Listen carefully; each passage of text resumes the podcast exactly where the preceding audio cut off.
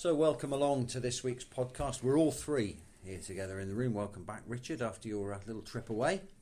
We A weekend, in Par- a weekend in Paris. Whereas we had a weekend at Plainmoor. And he lost the best part of the week, didn't he? He missed He the best part of the week. He did. Because the, the strange thing is that Torquay have played twice since we last recorded a podcast. Now, I only saw one of those games. You saw both of them, David. I left the game on Saturday full of hope and optimism because Torquay played very, very well. Certainly in the first half You, against York. you, and an awful lot of others. Uh, and, and I count myself, and I should know better, really, after all this time, shouldn't I? That that that, that never, ever, ever assume that you've cracked it. I got back to the hotel about ten o'clock. Good day. Dad dad texts. Fine. Yeah. Brilliant. Yeah, two 0 Everything's under control. Nathan control. Blissett, just what we wanted. Two goals from him. And Came away then- thinking, yeah. well, that's it's, it's cracked. So, David, you went to Woking on Tuesday. Well, in, bet- in between, can, Yeah. I, can I can I mention and, I- and I have to hold my hand up here and apologise to everybody because uh, after all these years I should know better. Um, I did a, a very upbeat piece with Nathan Blissett in the you paper did, uh, yes. today, Yeah. uh, yesterday, sorry. Um, uh, um, and Nathan as well sort of went along with it. Yes, um, you know we're we're we're working our way towards the sort of consistency and uh, the machine-like kind of uh, way of thinking Yeah. that carried them through to the end of last I- season, etc., I was etc., putting it to etc. bed as you were travelling up to That's right, Woking. and and uh, I must say, uh, um, you know, uh, I, I I almost blame myself. Not quite, not quite, but you know what I mean. I do. Um, and and uh, an awful lot of United fans headed for Woking on Tuesday night. There were more than 250 there, which is a Terrific a hell of a support again, turnout on, yeah. a, on a Tuesday in September when um, you know there's quite a lot else on.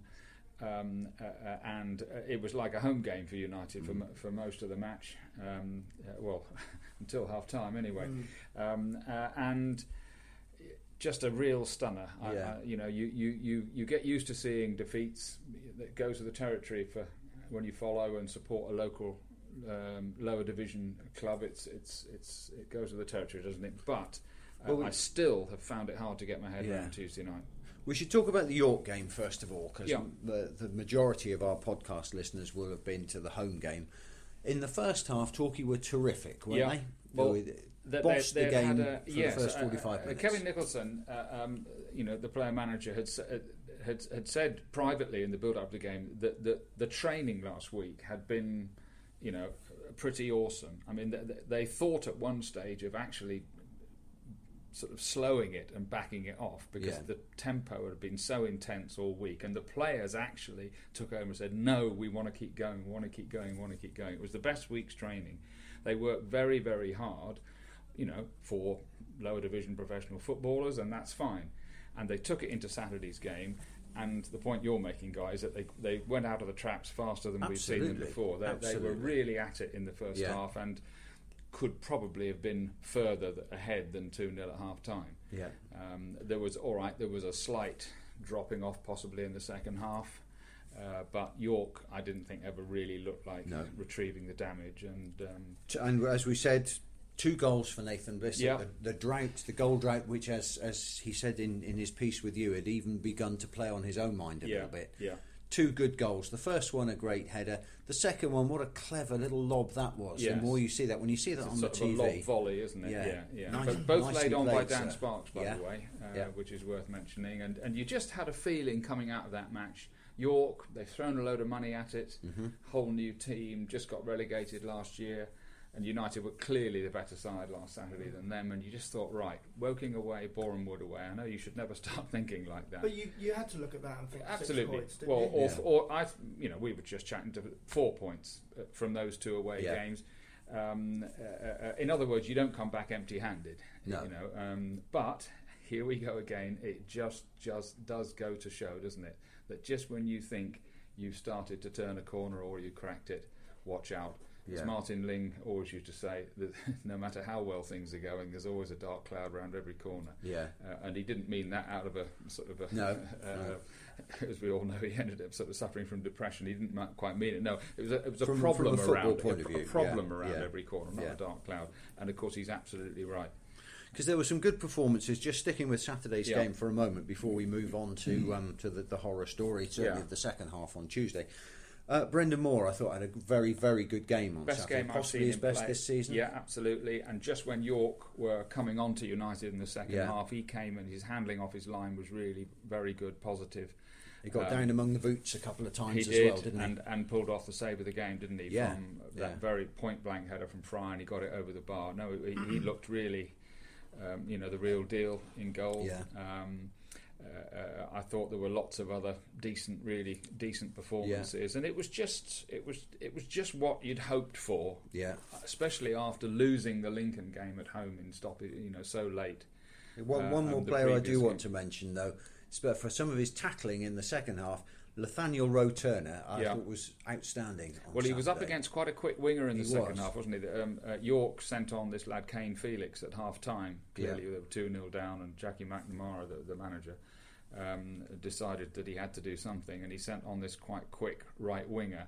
Yeah. And for a moment or two, uh, um, he threatened to cause a few Yeah. problems, didn't he? And uh, and uh, Rowe Turner really had to to um, go with him, and ended up There were a couple of getting- really good, yeah.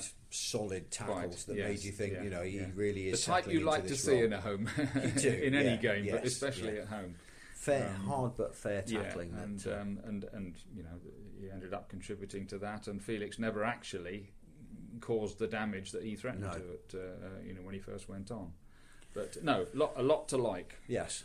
But then I know Kevin Nicholson himself wasn't particularly satisfied with the second half performance. No, and and you know he's entitled to. You Yeah. know, you, you, you have to set your height, your your, your, your, your sights high, don't you? And and you, you have to keep on demanding. All the best managers in history have never ever ever been satisfied Mm. with whatever their teams do, um, and this is the test of a player whether they can handle this constant demand to be better than what you what you are. There's Yeah. loads and loads of players in the world who uh, um, uh, uh, kind of yeah fine I've, I'm okay now.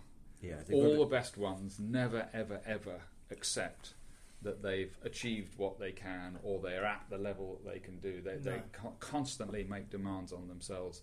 Uh, to get better and better, and the managers are, are, the, are the, all the best managers are the same Yeah. way. And, and Kevin Nicholson was right to immediately jump in after the game, didn't he? And say afterwards, "I'm not happy with no, that." he tore them know. off a bit of a strip, didn't he? Yeah, after the that's game, right. Yeah. Um, uh, so on we go to Woking, and and uh, well, well, first forty-five minutes was okay. Though, well, it? uh, first Woking play with the best advertised and, and most obvious three-five-two formation in the league. Everything is based around Jake Caprice, who used to be at Forest Green for a little while as an attacking right back. He is actually a, a right back who attacks quite a lot, and a lad called Nathan Ralph on the other side, who's a winger who's, be, who's become Yeah. a left wing back. And everything is based around their attacking. And Gibson Gurney. there you go. Yeah, and um, uh, it, for 20 minutes it looked a little bit dodgy for United, Yeah. but they got through it. Um, uh, uh, defended quite well, I thought, under that under that sort of pressure. Got through it, took the lead through um, Giancarlo Gallifuoco. By the way, the Woking uh, Stadium announcer had dreadful trouble with that. um, uh, uh, we'll come on to raise that a bit before. And I kept telling him, I said, just say GG.